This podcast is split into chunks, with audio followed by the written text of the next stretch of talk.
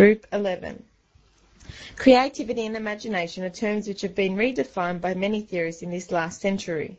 Many of us initially believed the terms creativity and imagination were only associated with the arts.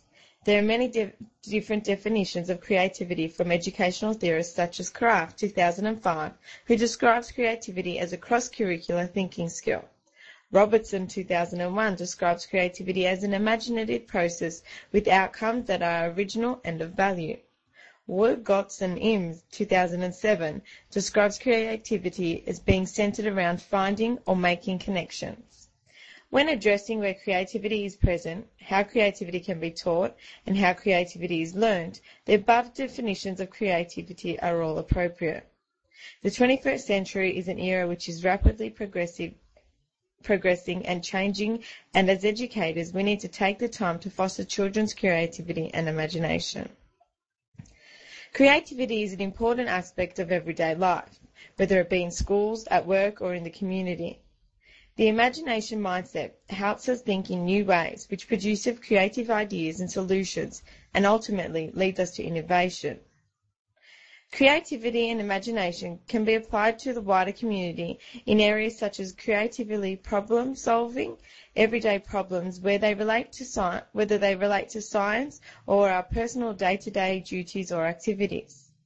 It is important for us as future teachers to identify with the creativeness or talents of students even though they may not directly relate to subject areas being taught at the time. Education has changed over time. Its primary focus was to produce academic professors. It was set for students to get into a university degree. It is no longer appropriate to offer a limited curriculum that drives students to university. Robertson 2009 reiterates that there is no one-size-fits-all approach. Students who misbehave are now quickly diagnosed with disorders that never used to exist in the past.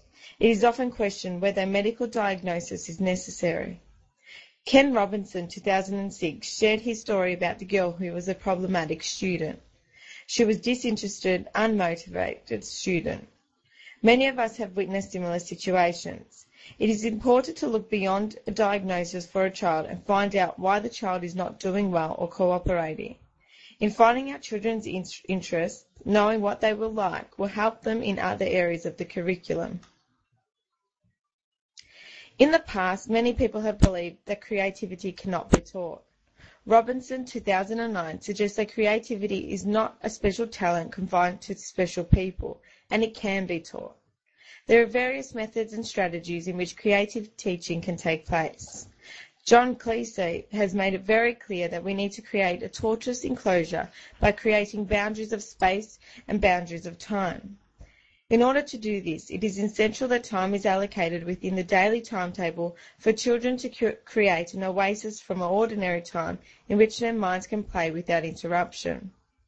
Throughout the day, children are continuously interrupted, whether it be for controlling behaviour, regrouping, or further instructions.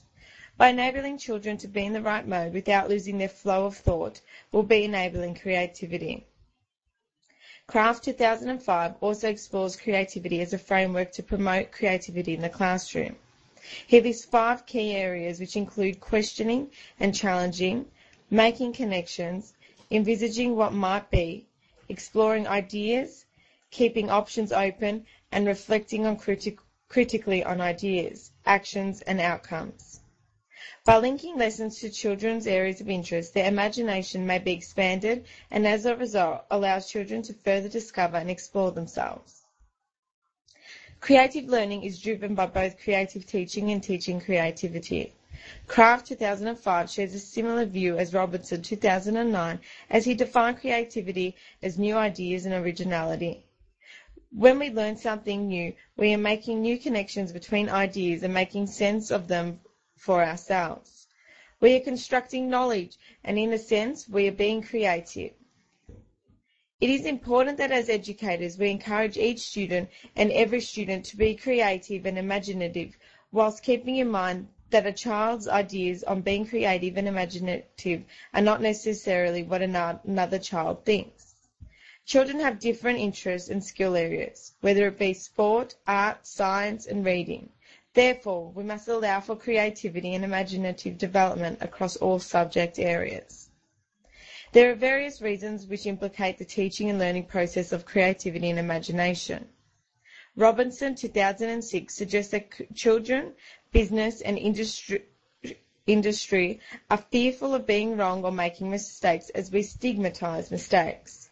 It is a common knowledge that most people do not like the feeling of being wrong. If you're not prepared to be wrong, you'll never come up with something original. There are many prime examples, such as Michael Faraday or Paul McCartney, that demonstrate how successful you can be by taking a risk of being wrong or rejected. The fear of being incorrect not only hinders the importance of expressing an idea or notion, but discourages the, discourages the individual from expressing future thoughts that may be creative or outside the square in which we live. In a classroom environment, the idea of being wrong should not be encouraged. Should be encouraged. Children should not fear that they might make a mistake, as at a young age their minds are full of creativity and imagination. As educators, we need to foster this to ensure they do not lose it as they get older. Although current classroom assessment involves standardization and constant comparing and ranking of individuals, teachers need to be mindful of different and non-graded attributes, skills, and passions children have. Although there many, although there may be some constraints in the way teachers need to find out their students' talents and passions in order to build upon their creativity and imagination. In life, people have found their way, others have paved their way, organisations have led the way, and institutions have gone the wrong way. Schools do not want to be going the wrong way, nor do we as educators want to only pave the way. We need to use resources and strategies suggested by theorists to reach out and to go beyond the spite of the basic culture and mindset of public education. This will assist in nurturing and developing children's creativity and imagination and ensure that all of our students find their own way.